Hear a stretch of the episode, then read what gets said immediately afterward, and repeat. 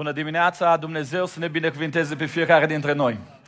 Dacă încă n-ați apucat să o faceți, întoarceți-vă în stânga, în dreapta, zâmbiți celui de lângă voi, dați mâna, puteți să-l aplaudați, îi spuneți că sunteți bucuroși să fiți în dimineața asta împreună în Eclesia. Biblia zice că dragostea lui Hristos ne strânge, ne aduce împreună. Și nu e mai frumos decât să fim adunați aici împreună datorită dragostei Domnului nostru Isus Hristos. Începem dimineața asta cu câteva întrebări și prima întrebare pentru noi este aceasta. Câți dintre voi sunteți convinși în dimineața aceasta că Dumnezeu are un plan cu viața voastră? Da, cred că 100% dintre noi suntem convinși că Dumnezeu are un plan cu viața noastră. Ne spune Biblia, ne-au spus-o pastorii, ne-au spus-o învățătorii la școala duminicală, ne-au spun părinții că Dumnezeu are un plan cu viața noastră. A doua întrebare pentru voi în dimineața aceasta este aceasta. Câți dintre voi sunteți siguri de planul lui Dumnezeu cu viața voastră dincolo de mântuire?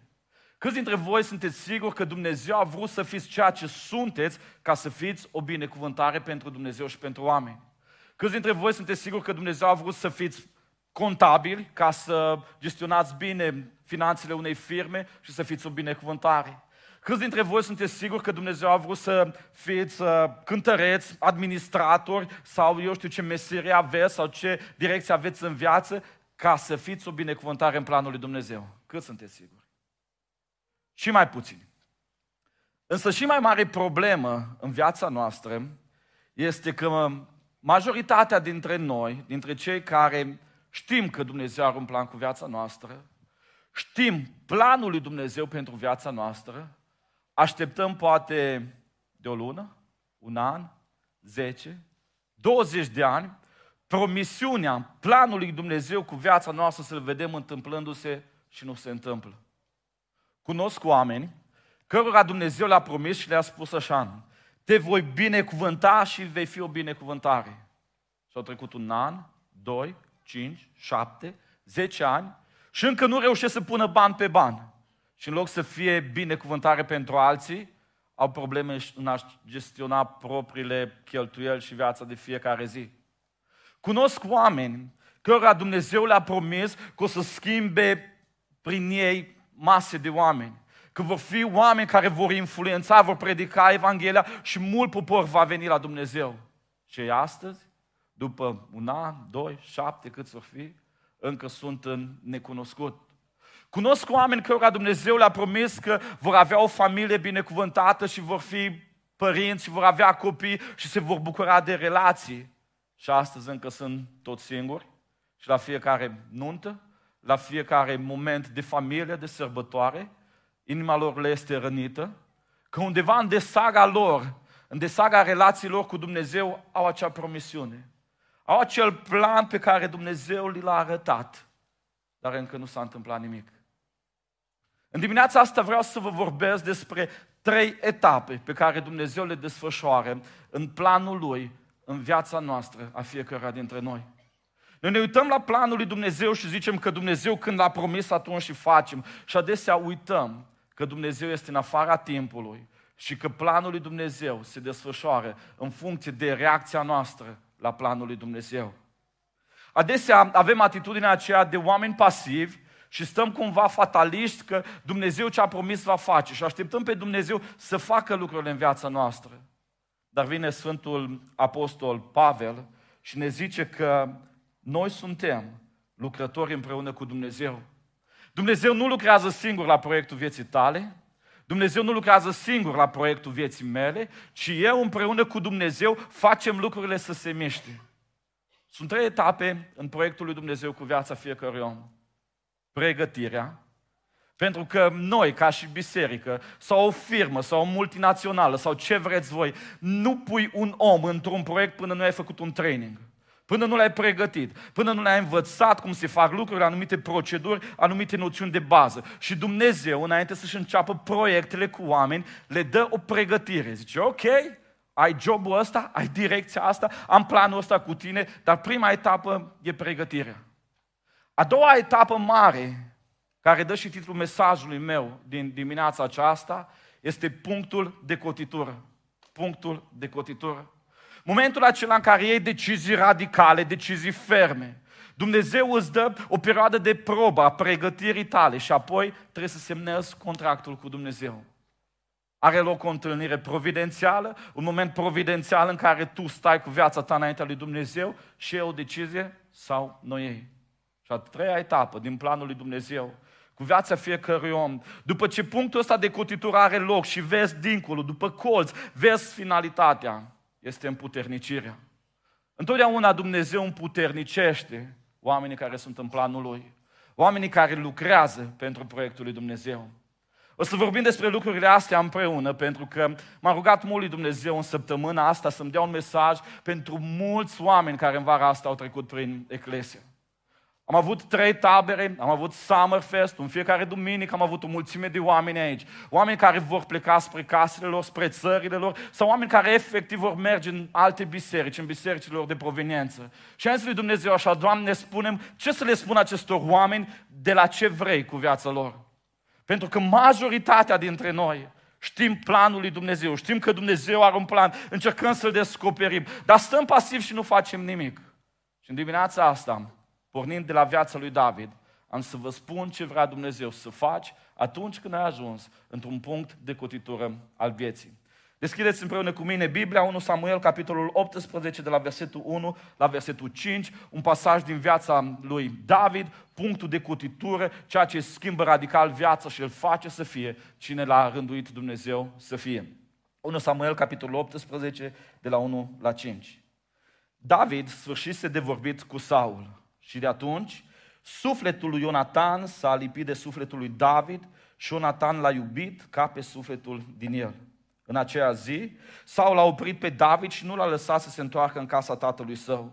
Ionatan a făcut legământ cu David pentru că îl iubea ca pe sufletul lui. A scos mantaua pe care o purta ca să dea lui David și a dat hainele sale, chiar sabia, arcul și cingătoarea lui. David se ducea și izbutea oriunde îl trimitea Saul.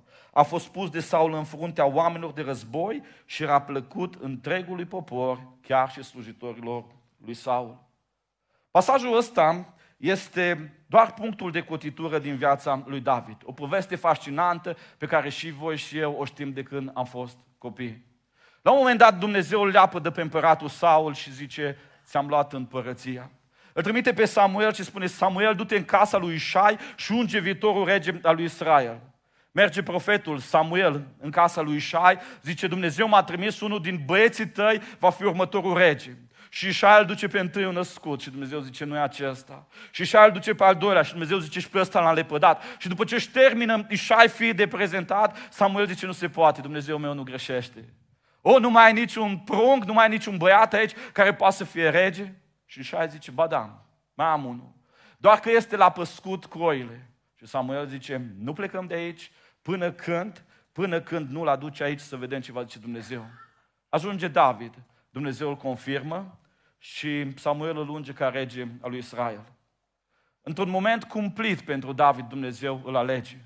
În cultura iudaică, așa cum vă spun adesea, a fi păstor la oi înseamnă a fi blestemat. Știți de ce? Pentru că păstorii la oi ciobanii nu puteau să ține sabatele. Și oricine nu ținea sabatul în iudaism era blestemat. Întotdeauna în orice familie iudaică, oi, oile, păscutul oilor era ocupația robilor. Nimeni din casă, niciun evreu nu practica lucrul ăsta. De-aia Iisus Hristos când vine să arată prima dată ciubanilor, să valorizeze pentru că ei erau blestemați în cultura iudaică. Și David era văzut ca blestematul ăla de la oi. Ba mai mult, un prunc Familia îl trimite și îl expune la pericol, la leu, la urs, să stea cu turma tatălui său, a familiei sale. Crește David și vorbește despre starea lui. Și zicem Psalmul 51 cu 5 așa, Iată că sunt născut în nelegiuire și în păcat m-a zămislit mama mea. Vin comentatorii Bibliei și spun că David, când scrie versetul ăsta, vorbește despre nașterea sa ilegitimă că el nu ar fi fost fiul legitim al lui Isai. De aceea vorbește despre o naștere în păcat. De aceea vorbește despre o naștere în nelegiuire. Asta induce o problemă mare pentru că Isus, Mesia, trebuie să vină din seminția lui Isai și pe linia davidică. Însă cu David se purtau foarte urât. Când toți oamenii se purtau urât cu David, Dumnezeu îl alege. Dumnezeu are plan cu el ca acest om să fie regele lui Israel. Începe povestea superbă, ajunge David acasă, Samuel, profetul lui Dumnezeu, îl unge împărat, aduc jerfele de seară. Însă vine a doua zi dimineața. Știți ce se întâmplă a doua zi dimineața? David este trimis exact înapoi la oi. Cum? Un rege, mă duc înapoi la oi? Dar voi nu sunteți normali? N-ați văzut că Dumnezeu l-a trimis pe Samuel, pe profet, că Dumnezeu n-a vrut să ungă pe niciunul din frații mei și m-a ales pe mine și mă trimiteți înapoi la oi? Și merge David înapoi la oi. Planul lui Dumnezeu, ales de Dumnezeu, 15 ani. David stă cioban la oi. Cu ungerea regală peste el ales de Dumnezeu, fantastic în ochii lui Dumnezeu, confirmat în fața familiei cu toți și el stă acolo. Pentru că Dumnezeu avea de învățat lecții cu David. Dumnezeu trebuia să-l pregătească pe David și înainte ca David să intre în linie dreaptă în planul lui Dumnezeu pentru cine ar fi vrut Dumnezeu să fie el, a trebuit să-l învețe multe lucruri. De foarte multe ori în viață ne regăsim în povestea lui David. Vine un proroc, vine un predicator, vine cineva și spune ai un dar special, Dumnezeu te va folosi, tu vei face un lucru mare. Și noi credem că de-a doua zi dimineața ne sufulcăm mâinile și luăm scenele lumii și mii de oameni se pocăiesc și cad în genunchi și nu știu ce mare lucru facem în afacerile noastre, în familiile noastre. Și Dumnezeu zice, la oi, excelent, ai primit o promisiune fantastică, ai aflat planul meu pentru tine, dar urmează perioada de pregătire. 15 ani. Nu știu dacă aș fi rezistat în locul lui David. Să știu că voi fi următorul rege. Și tatăl meu mă trimite înapoi la oi și frații mei mă trimit înapoi la oi. Eu nu știu cum ai fi umblat tu pe străzile Aradului să știi că Dumnezeu îți promite să creezi 100%, că în următoarea perioadă o să fii, nu știu, președintele României. Că o să ajungi la o funcție înaltă și să știi cu siguranță lucrul ăsta. Ai începe deja să te porți în avans. Însă Dumnezeu îl pregătește pe David. 15 ani în care Dumnezeu îl pregătește pentru că prima perioadă din planul lui Dumnezeu e pregătire. Știți ce lecție învață David în cei 15 ani? În primul rând, în cei 15 ani, David înseamnă ce, învață ce înseamnă smerenia. Dumnezeu stă împotriva celor mândri, dar dă har celor smeriți. Credeți-mă, David putea să meargă la Samuel să spună, am fost un rege, de acum, deși familia mea nu mă recunoaște, eu vreau să stau lângă tine. David putea să se împotrivească, însă David se duce și în smerenie paște oile. Cu ungerea regală peste el, cu confirmarea din partea lui Dumnezeu, David paște oile. Ba mai mult decât atât.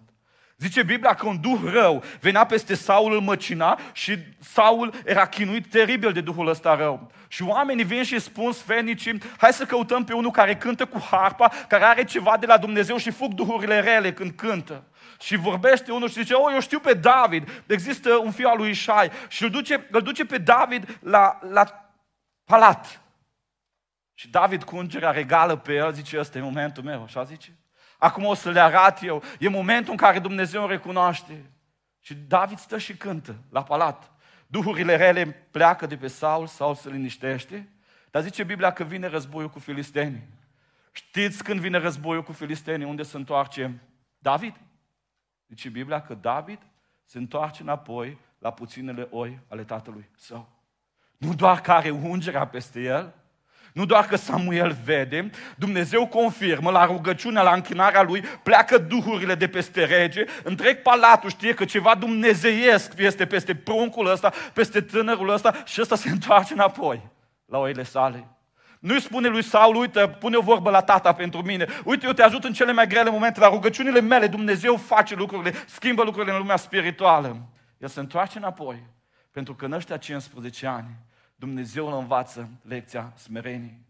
Știți de ce nu dă Dumnezeu drumul la planul lui în viața noastră? Că nu vrem să învățăm lecția smereniei.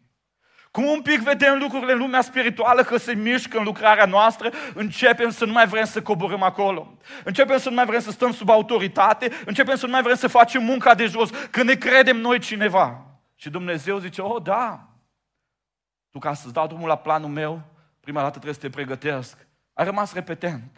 Uite că ți-am promis că o să fii un om binecuvântat. Dar uite că nici anul ăsta nu dau drumul business-ului tău. De ce? Pentru că ai văzut cum pică, îți mișcă lucrurile, îți cresc încasările și deja ai început să fii mândru, nu mai ești merit. Nu stai să-ți mai dau o dată, încă un an, să înveți lecția asta. Și mai vine un an, și doi, și șapte, și nouă, pentru că Dumnezeu prelungește perioadele acestea direct proporțional cu lecțiile pe care noi le învățăm. Vă spuneam mai devreme că suntem împreună lucrători cu Dumnezeu. Dumnezeu creează contextul și noi trebuie să învățăm.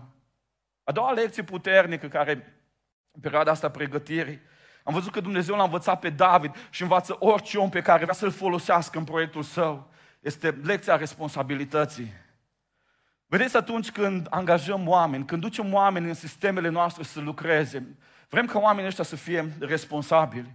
Vrem ca oamenii ăștia să fie focusați pe ceea ce fac, să avem încredere în ei, să știm că le-am dat un lucru și lucrul ăla duc până la capăt. Dumnezeu se uită la David și înainte de a da drumul la planul său pentru viața sa. Înainte ca ungerea aia să se activeze și să devină împărata lui Israel, știți ce face Dumnezeu? Se uită la responsabilitatea lui David uns, rege, deja cu conexiuni la Palatul Regal. Însă, întors la oi, la puținele oi ale familiei, David trebuia să dovedească responsabilitate. Și când vine leul, când vine ursul, David nu fuge să scape viață. David nu zice, eu sunt ca viitor rege al lui Israel, eu nu mă duc să-mi periclitez viața. Zice Biblia că David a fugit și a scos oaia din gura ursului pentru că a păzit acele puține oi. Înainte ca Dumnezeu să-și dea drumul la planul său, la promisiunile lui pentru viața ta, că vei fi un mare om de afaceri, care vei fi o binecuvântare pentru alții, Dumnezeu vrea să-ți vadă responsabilitatea cu puținul pe care îl ai. Înainte ca Dumnezeu să-și dea drumul la ungerea sa și la planul său, că vei fi un om prin care va întoarce sute și mii de oameni, Dumnezeu vrea să te vadă cu responsabilitate cum te rogi în familia ta, cum îl evangelizezi pe colegul tău de bancă, cum vorbește Dumnezeu despre vecinul tău. Mulți vin și ne spun, oh, da, dar Dumnezeu mi-a promis și nu se întâmplă. Și a trecut un an, doi, șapte, nouă, 15 ani de la promisiunea lui Dumnezeu și nimic. Și Dumnezeu se uită zice, repetent, nu poți la Dumnezeu să sare etape. Trebuie să înveți lecția smereniei și lecția responsabilității. Dumnezeu e șeful Universului. Dumnezeu l-a dat pe Hristos să moară pentru suflete. În momentul în care Dumnezeu ne duce în proiectul Său, noi trebuie să fim smeriți, dar și responsabili. Și a treia lecție superbă pe care o învață în perioada asta de pregătire David, știți care este? Este lecția fricii de Dumnezeu. Lucrători împreună cu Dumnezeu. Zice Dumnezeu în felul următor, Isaia 42 cu 8. Eu sunt Domnul, acesta este numele meu și slava mea nu voi da altuia. În momentul în care David ajunge să se lupte cu Saul, știți ce zice Saul? Ce zice David? Ajunge lângă Saul în peștera Enghedi și oamenii zic, Dumnezeu ți l-a dat în mâna ta, în timp ce doarme Saul, ia capul. Și David îi taie colțul de la mantie și zice așa, mă tem de Dumnezeu să mă ating de robul său. Pentru că David învață frica de Dumnezeu. Dumnezeu niciodată nu va promova în planurile sale oameni care n-au învățat smerenia, care n-au învățat responsabilitatea și care n-au învățat frica de Dumnezeu. Știți de ce? Că Dumnezeu nu-și împarte slava cu nimeni. Prea mulți oameni, în momentul în care Dumnezeu le-a dat drumul cât de cât, au fost hoți de slavă și au luat din slava lui Dumnezeu. Dumnezeu promovează în planul său doar oameni care au învățat smerenia, responsabilitatea și frica de Domnul, pentru că El nu-și împarte slava cu nimeni. Ascultă-mă bine în dimineața asta. Tu știi foarte bine că Dumnezeu are un plan cu viața ta și majoritatea dintre noi avem un foc interior ce arde. Și orice am încercat în viață, noi știm care e focul din noi. L-a pus Dumnezeu acolo și știm direcția în care trebuie să mergem. Și poate că așteptăm ca Dumnezeu să dea drumul acelor lucruri care ard în noi, care ne le-a promis El de un an, de doi, de cinci, de șapte, de zece. Atât Dumnezeu va prelungi perioada asta până când vom învăța să fim smeriți, responsabili și să ne temem de Dumnezeu. Dăm voie să te întreb în dimineața asta, de câtă vreme aștept să vezi împlinindu-se planul lui Dumnezeu pentru viața ta? Spuneți în minte, un an, doi, zece, acea promisiune care ți-a călăuzit viața, acea promisiune de care te-ai agățat și ai zis, într-o zi va fi bine, într-o zi voi avea soțul, soția, familia mea, într-o zi voi fi în fața unor mulțimi și voi vorbi despre Dumnezeu și Dumnezeu va mișca lucrurile, într-o zi mă voi ruga, într-o zi businessul meu va fi o binecuvântare pentru oameni într-o zi. De câtă vreme Dumnezeu ți-a promis lucrul ăsta, de câtă vreme aștepți lucrul acesta? A doua întrebare pe care ți-o pun astăzi. În această perioadă de când aștepți, ai devenit un om mai smerit, mai dependent de Dumnezeu, mai responsabil și cu mai multă frică de Dumnezeu? Sau ai devenit mai mândru, mai ignorant și mai arogant cu Dumnezeu, crezând că lucrurile va trebui tu să le aranjezi și merg în favoarea ta? Înțelegi că Dumnezeu prelungește perioada de pregătire până când tu înveți lecția smereniei, a responsabilității și a fricii de Domnul? Am învățat din povestea asta lui David că prima perioadă, pregătirea, se termine cu un examen public. Examenul public pentru David în fața lui Goliat nu a fost un examen al tehnicii de război. N-a fost un examen al mânuirii armelor. Biblia zice că Dumnezeu l-a dat pe Goliat, lui David, în mâinile lui David. Știți care a fost examenul lui David în fața lui Goliat? A fost un examen al responsabilității, al smereniei și al fricii de Domnul. Auziți ce zice Biblia? David a zis filisteanului, tu vii împotriva mea cu sabie, cu suliță și cu pavăză, iar eu vin împotriva ta numele Domnului oștirilor. Se uită David la Goliat și e smerit. Și a fi smerit nu înseamnă a avea o stimă de sine scăzută, avea o părere proastă despre tine. Nu, a recunoaște dependența de Dumnezeu, asta înseamnă să fie smerit. Și David se uită la Goliat și zice, tu ai scut, tu ai suliță, tu ai pavăză, eu ce am? O praște și niște pietre, n-am nimic. Însă dependența mea de Dumnezeu mă face să fiu un crezător. Și El vine cu smerenie și zice, eu vin în numele Dumnezeului lui Israel. Chiar dacă n-am decât o praște și niște pietre, chiar dacă sărac, chiar dacă nu se echipa de luptă ca și tine, eu vin în numele lui Dumnezeu. Și examenul lui David în fața lui Goliat este un examen al smereniei. Este un examen al responsabilității. Când tremurau toți evrei de filisteanul care ieșea în fața lor, vine David și zice, cine e acest netat împrejur care hulește numele Dumnezeului lui Israel? Eu sunt responsabil să apăr numele lui Dumnezeu și este înainte. Și este un examen al fricii de Domnul, pentru că auziți ce zice David. Și tot pământul va ști că Israel are un Dumnezeu. David nu zice și tot pământul va ști cine sunt eu, un luptător viteaz, viitorul rege, cel care am ungerea și câștig cine este Dumnezeu.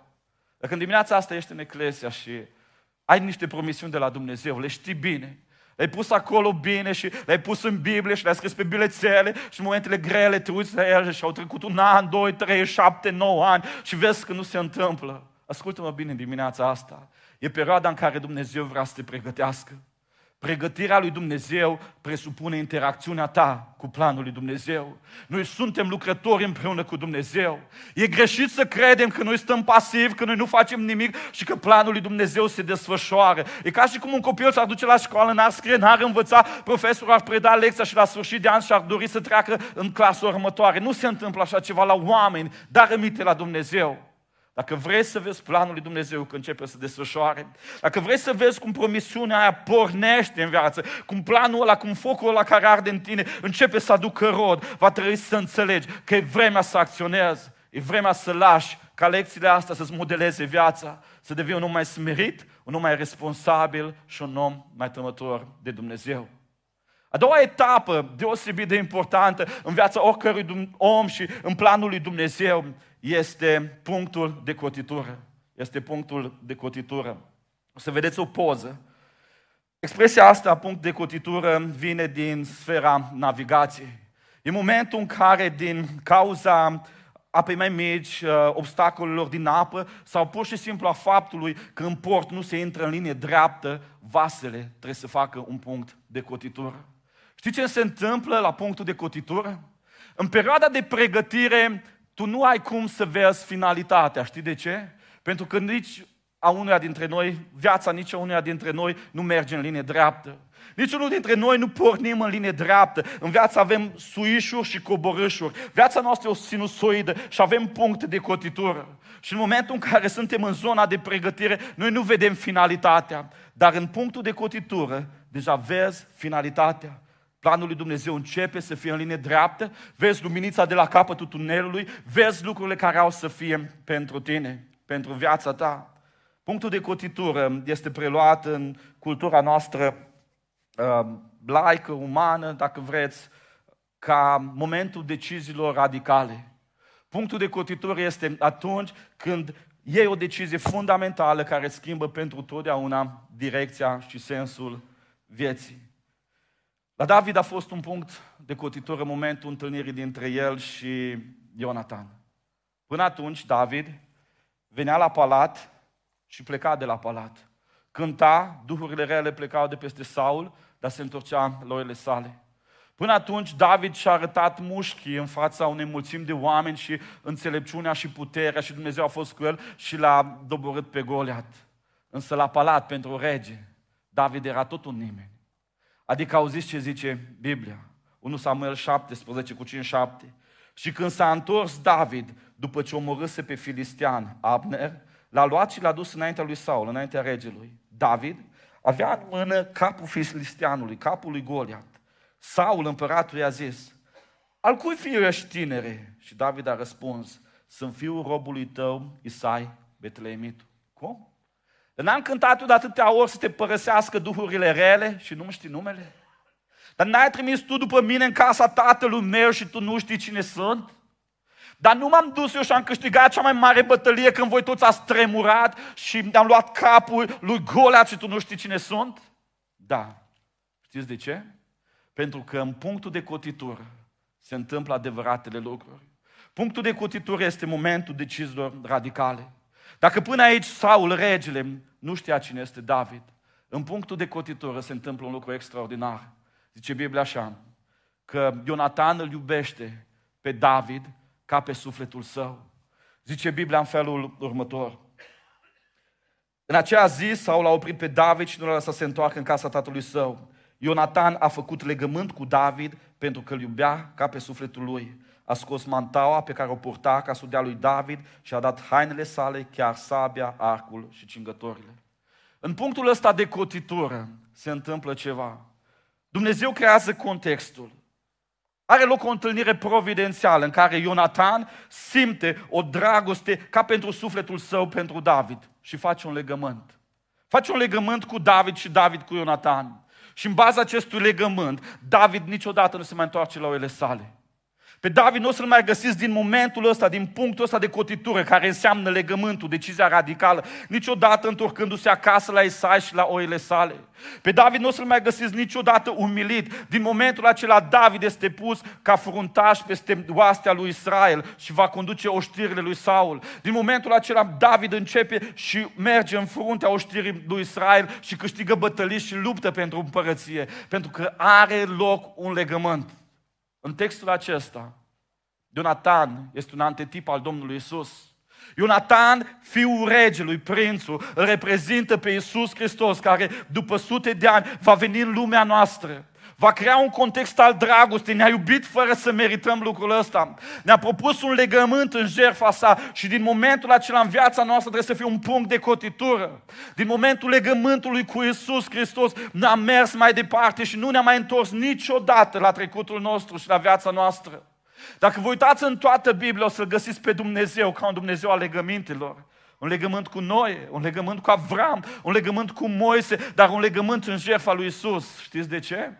Că Dumnezeu, Dumnezeu pecetluiește hotărârile. Dumnezeu pune preț pe deciziile noastre. O, câtă vreme David era în perioada de pregătire, ajungea la palat și pleca acasă, ajungea la palat și pleca la oi. O, câtă vreme atâția oameni vine în eclesia de ani de zile, în fiecare duminică, în fiecare săptămână și se întorc la ei și nu văd planul lui Dumnezeu. Nu-și dau seama unde va duce Dumnezeu până când, până în momentul legământului. Un moment a unei decizii radicale, o îngenunchiere, un moment în care spui, da, mă botez, în apa botezului zici, da, te accept, Dumnezeu ca Tată, te mărturisesc public. Mai apoi oameni care îl cunosc, care au făcut legământul ăsta cu Dumnezeu, nu văd harul slujirii peste ei, ungerea slujirii, până în momentul în care nu iau în serios și fac legăminte reale cu Dumnezeu. Primul și cel mai important legământ care te duce în planul lui Dumnezeu e legământul în apa botezului. Cine va crede, se va boteza, va fi mântuit, iar cine nu va crede, va fi osândit. Dar mai apoi știți ce am găsit eu în Biblie? Ceva ce m-a fascinat în urmă cu mulți ani și astăzi mă uimește. Fiecare mare om al lui Dumnezeu a făcut legămintele sale cu Dumnezeu în funcție de zonele în care se știa vulnerabil. Fiecare om folosit de Dumnezeu, dincolo de legământul acesta al slujirii în apa botezului, a făcut legământ cu el și cu Dumnezeu pentru zonele în care se știa vulnerabil. Iov face legământ cu ochii săi să nu se uite după o fată fecioară. Iosif în casa lui Potifar, când femeia aia spune vino și culcă-te cu mine, zice nu mă culc cu tine din pricina lui Dumnezeu. Daniel, dacă vreți, ajunge în groapa cu lei datorită legământului său cu Dumnezeu, că de trei ori pe zi se va ruga cu geamul deschis înspre răsărit. Shadrach, Meșac și Abednego, datorită legământului cu Dumnezeu, că nu se închină altor Dumnezei, ajung în cuptorul de șapte ori mai încins. Toți marii oameni al lui Dumnezeu au avut legăminte în funcție de zonele sale lor, de zonele lor vulnerabile. Uitați-vă, Francis d'Assisi, provenit dintr-o familie bogată, face legământul sărăciei. Uitați-vă apoi în istoria bisericii, Martin Luther dormea patru ore pe noapte și mânca doi pești uscați datorită legământului său de a sta într-o stare de veche tot timpul. Uitați-vă la John Wesley, avea un legământ cu el, își scria la minut cum treia fiecare zi și în momentul în care pierdea timpul, se autoflagela, se pedepsea pentru că viața lui trebuia să ardă pentru Dumnezeu 100%. Dăm voie să te întreb dimineața asta, ai avut un punct de cotitură în viața ta când în apa botezului ai promis lui Dumnezeu, ai făcut legământ cu Dumnezeu că o să slujești până la capăt? Ai avut un punct de cotitură în viața ta când ai făcut un legământ cu tine însuți pentru a te proteja de zonele în care ești vulnerabil? Ai spus, da, Doamne, de astăzi înainte nu o să fac niciodată lucrul ăsta, nu o să merg niciodată în zona asta, nu o să gândesc acolo, nu o să privesc acolo. De ce? Pentru că vreau să deblochez în viața mea planul Tău pentru mine. Înțelegi că planul lui Dumnezeu în viața ta va intra în linie dreaptă, vei vedea finalitatea doar atunci când ți-ai aliniat prin legământ planurile tale la planul lui Dumnezeu? Toți ne visăm oameni mari al lui Dumnezeu. Toți ne visăm binecuvântați ca și Avram. Toți ne dorim să fim influenți ca și Iosif. Toți ne dorim să fim folosiți de Dumnezeu în biserică ca și Pavel. Dar Dumnezeu nu-și deblochează planul decât după o perioadă de pregătire, iar mai apoi o perioadă de asumare, de legământ, un punct de cotitură. În momentul ăla în care zici, Doamne, renunț la toate lucrurile astea și fac cotitura asta pentru Tine, legământ, Doamne, cu sufletul meu, cu viața mea. Noi căutăm oameni loiali, știți? Și căutăm oameni care se ducem în proiectele vieții noastre care vor fi alături de noi până la final. Cu atât mai mult Dumnezeu. Dumnezeu nu, nu-și, nu-și periclitează proiectul mântuirii și proiectul restaurării lumii astea și readucerea la forma inițială după chipul și slava lui Dumnezeu cu oameni care nu sunt în stare să facă puncte de cotitură în viața lor. Cu oameni care se lasă cumva deschiși la oportunități. Oh, eu nu fac niciun legământ. N-ați văzut tineri care nu vor să căsătorească? De vreau să fiu deschis la oportunități? N-ați văzut oameni care zic, o, eu nu pot să iau un așa angajament strict, eu nu vreau să fac lucrurile astea. E oamenilor, vreau să vă spun că Dumnezeu va debloca planul în momentul în care tu, lucrător împreună cu Dumnezeu, înțelegi că toate experiențele astea supranaturale din vara asta, din Eclesia, n-au fost decât întâlniri între tine și Fiul Regelui, Prințul Iisus Hristos, binecuvântat să fie numele Său. Dumnezeu a creat contextul dragostei sale, Dumnezeu a trimis predicatori, Dumnezeu a trimis cântăreți, Dumnezeu l-a lăsat pe Duhul Sfânt să miște lucrurile în viața ta. De ce? Ca tu să faci legământ. Să zici, da, și eu sunt aici, da, de asta și eu îmi schimb viața, de asta și eu renunț la zona asta, de asta și eu îmi pecetluiesc gura, îmi pecetluiesc ochii, îmi pecetluiesc sufletul, să nu mai ard în el foc străin. Ce facem cu zona asta? Așteptăm binecuvântarea, așteptăm ca Dumnezeu să-și împlinească promisiunile, dar Dumnezeu va prelungi perioada de pregătire și ne va ține în focul așteptării până în punctul de cotitură când zicem, da, Am pus piciorul în prag de azi înainte.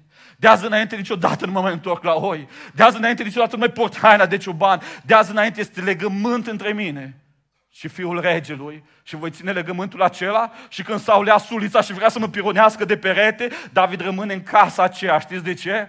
Pentru că a făcut legământ cu Ionatan. Și în momentul în care Saul caută să-l omoare și îl trimite la filisteni și face toate acele lucruri cu fiicele sale care le dă de soții și așa mai departe, David rămâne credincios datorită legământului. Eu nu spun că în momentul în care ai făcut legământ, lucrurile devin ușoare în dimineața asta. Dar știi ce spun? Că în momentul punctului acestea de cotitură, când ai luat decizia fermă pentru Dumnezeu, intri în linie dreaptă în planul lui Dumnezeu. Deși cumplit de greu, vezi finalitatea, vezi cerul, îl vezi pe Iisus și vezi binecuvântarea. Urmează a treia, a treia etapă în planul lui Dumnezeu în viața fiecărui om. E perioada de pregătire. E punctul de cotitură unde tu trebuie să iei decizii radicale care te ajută să vezi linia dreaptă. Și este împuternicirea. Este împuternicirea. Haideți să vă spun povestea asta fascinantă. Auziți ce zice Biblia? Ionatan a scos, a scos mantaua pe care o purta ca să dea lui David și a dat hainele sale, chiar sabia, arcul și cingătoarea lui. David se ducea și zbutea unde îl trimitea Saul. A fost pus de Saul în fruntea oamenilor de război și era plăcut întregului popor, chiar și slujitorilor lui Saul. Comentatorii Bibliei zic așa, că în momentul în care Ionatan își ia mantaua, hainele și le pune pe David, se face deja schimbul la domnie. Ionatan îl recunoaște ca viitor rege al lui Israel pe David. Pentru că brâul, hainele, sabia reprezentau autoritatea regală. Îmi place enorm de mult lucrul ăsta. Că Ionatan nu e ca și noi. Ionatan nu merge și zice, David, eu știu că tu o să fii rege. Eu cred că Dumnezeu te-a uns, dar nu mai zici la nimeni asta. Știi, regele tata. Eu nu pot să mă asum povestea asta că tu să fii rege. Dai seama că mă pun rău cu tata. Mă pun rău cu toată familia mea. Eu sunt prinț, eu nu pot să fac lucrul ăsta. O știm mai noi și așteptăm să vedem ce va face Dumnezeu. Nu. De ce face Ionatan? Ionatan zice, eu mi-asum public lucrul ăsta. David, tu ești rege. Astăzi se face schimbul la tron. Astăzi eu, prințul, viitorul rege, o să fiu un simplu om și tu vei urca pe tron în locul tatălui meu. Știi ce înseamnă asta, David? Înseamnă că îți dau mantia asta mea regală. Când umbli prin palatul ăsta, peste haina ta aia murdară de oi, urât mirositoare, poate pătată de sângele lui Goliat cu care vii de la luptă, pe tine trebuie să fie o haină regală. Știi ce face Dumnezeu cu noi? Dumnezeu nu ne cheamă doar să ne sacrifice lumea asta pentru planul Său. Dumnezeu ne împuternicește, oameni buni. Dumnezeu nu-i lași și nu-i trădător. Dumnezeu nu ne trimite fără să ne împuternicească. Dumnezeu îți pune mantea pe spate, Dumnezeu îți pune sabia în mână și zice, niciodată nu să-mi fie rușine de tine. Odată am ales de la oi, David, ca să te fac păstorul poporului lui Israel. În momentul în care alegi să fii radical, să intri în planul lui Dumnezeu, ceva uimitor se va întâmpla cu viața ta. Dumnezeu va pune pe tine o puternicire, o haină, o ungere, un scut, o sabie, un brâu care te va face vizibil. Și chiar dacă ești acolo pe ultima bancă, te vor vedea oameni și vor zice ceva ai pe tine. E vizibil forța din spatele cuvintelor, cuvintelor tale. Ceva se întâmplă cu tine, Dumnezeu te folosește. Tu nu mai ești un nimeni. Tu deja ești uns. Deja ești recunoscut. Din momentul acela, David era cineva nu doar pentru Dumnezeu, ci și pentru oameni. Adesea ne e frică de planul lui Dumnezeu. Vin oameni spre noi, pastoral, și ne zic așa, mulți mi-au zis asta. O te vin de luni, alții mi-au zis că vin de ani în Eclesia, dar le e frică să se boteze pentru că nu pot ține. Vin alții și spun la stăruință, mi-e frică să stărui, mă tem că nu pot ține. Vin alții și îmi spun, da, simt că Duhul Sfânt mișcă lucrurile, vreau și eu să-mi dedic din banii mei, din timpul meu, din energia mea, dar mi-e frică că nu mă descurc în zona asta. Multora dintre ele spun așa, cu siguranță, cu forțele tale proprii, nu o să reușești niciodată. Niciodată nu o să poți ține botezul și să spui până la moarte te voi sluji și îți voi sluji cu toată inima. Niciodată nu o să poți prin forțele tale proprii să ții moralitatea în frâu, să ții energia, să ții banii să faci pentru Dumnezeu. Dar întotdeauna, peste voința ta, vine împuternicirea lui Dumnezeu. Ionatan își dă jos haina și zice, om puternicesc, când vei călca prin palat, toți se vor pleca cu capul la pământ, pentru că pe tine este haina noului rege. Tu ești prințul, vei intra, vei fi într-o zi rege al poporului. În fața lui Saul intra David cu hainele lui Ionatan și deși scrâșnea din din Saul, nu putea să facă nimic în momentele acelea. Când copiii noștri erau mici, iubeau să ne facă cadouri, deseni, figurine din Lego, mai știu eu ce. Dar uneori nu reușeau să facă desenul întreg sau figurina întreagă și veneau și mă ajut să desenez asta, mă ajut să pun figura asta. Împreună cu Ade făceam lucrul ăsta și apoi veneau așa și ne oferau cu mult drag. Niciodată n-am avut nevoie de niciun desen, de nicio figurină, oricum erau pe banii noștri cumpărate, ce să facem cu ele. Însă întotdeauna am apreciat ce vreau să spun în dimineața asta? Dumnezeu nu are nevoie de banii tăi. Dumnezeu nu are nevoie de energia ta. Dumnezeu nu are nevoie de slujirea și de tot ce faci tu. Are în cer miliarde de îngeri. Dar prin ceea ce faci tu, Dumnezeu te împuternicește pentru că El vrea să bucure de inima ta. Predic cum pot. Dacă ar veni Arhanghelul Mihail acum, în două secunde ați convinși toți de adevărul lui Dumnezeu. Dar Dumnezeu zice, eu te-am nevoie de tine, așa cum ești, pentru că am nevoie de inima ta. Și peste slăbiciuni și oboseală și multe lucruri, eu te întăresc.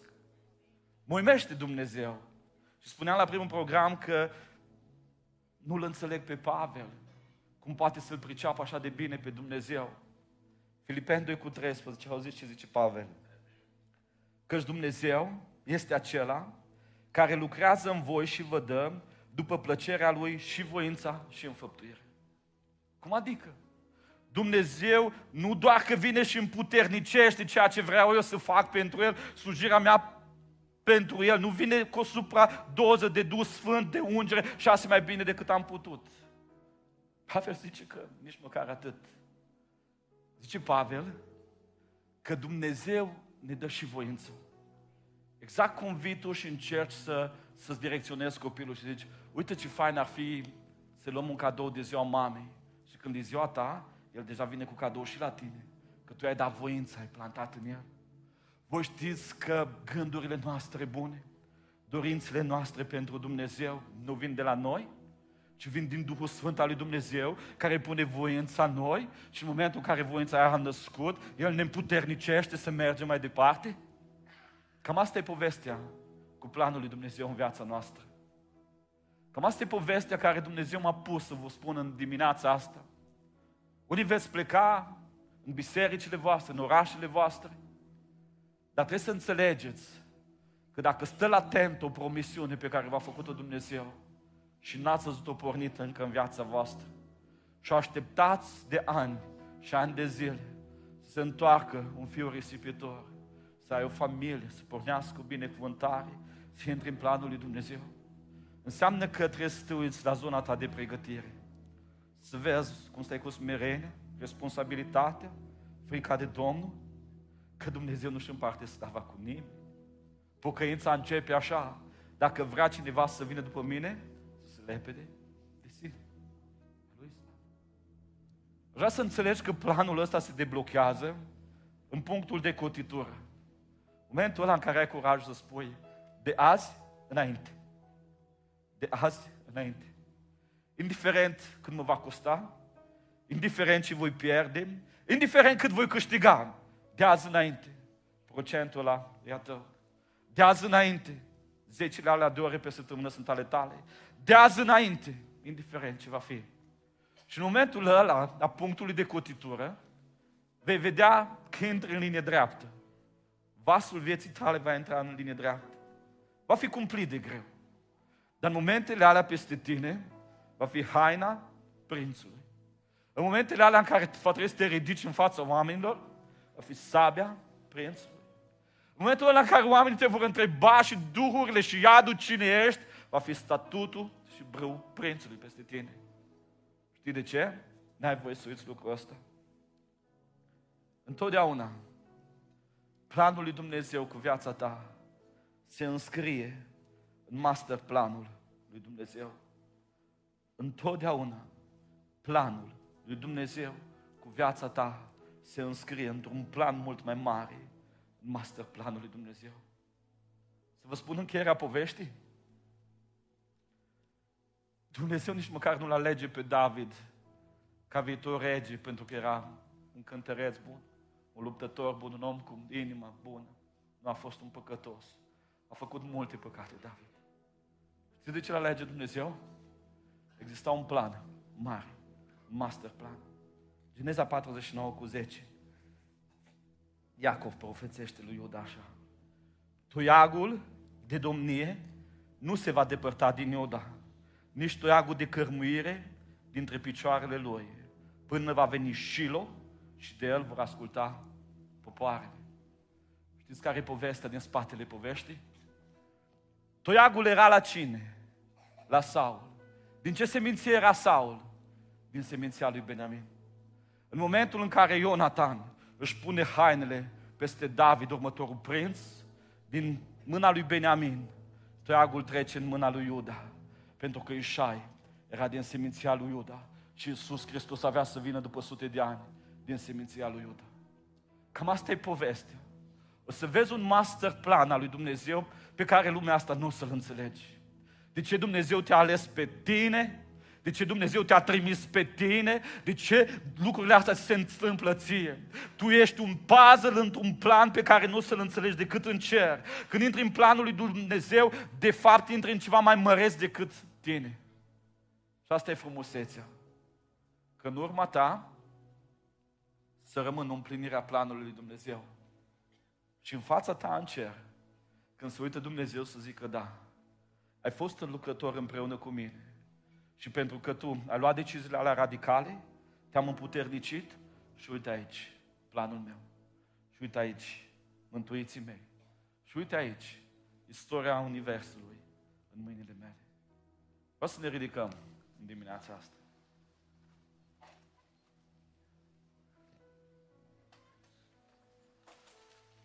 Haideți să închidem ochii.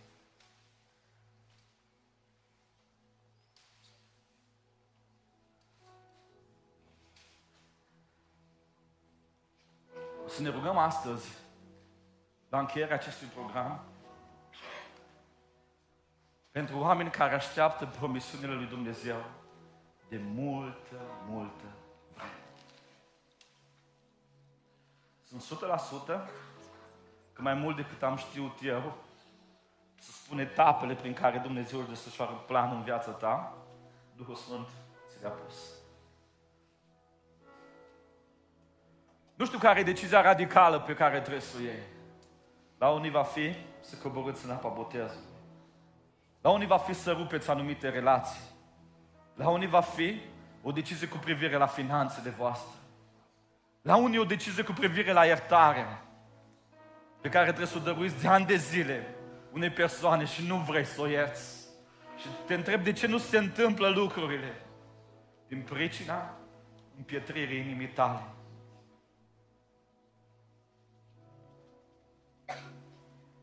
Dimineața asta e o întâlnire providențială. Nu David cu Ionatan, ci tu cu Iisus Hristos, regele regilor și Domnul domnilor.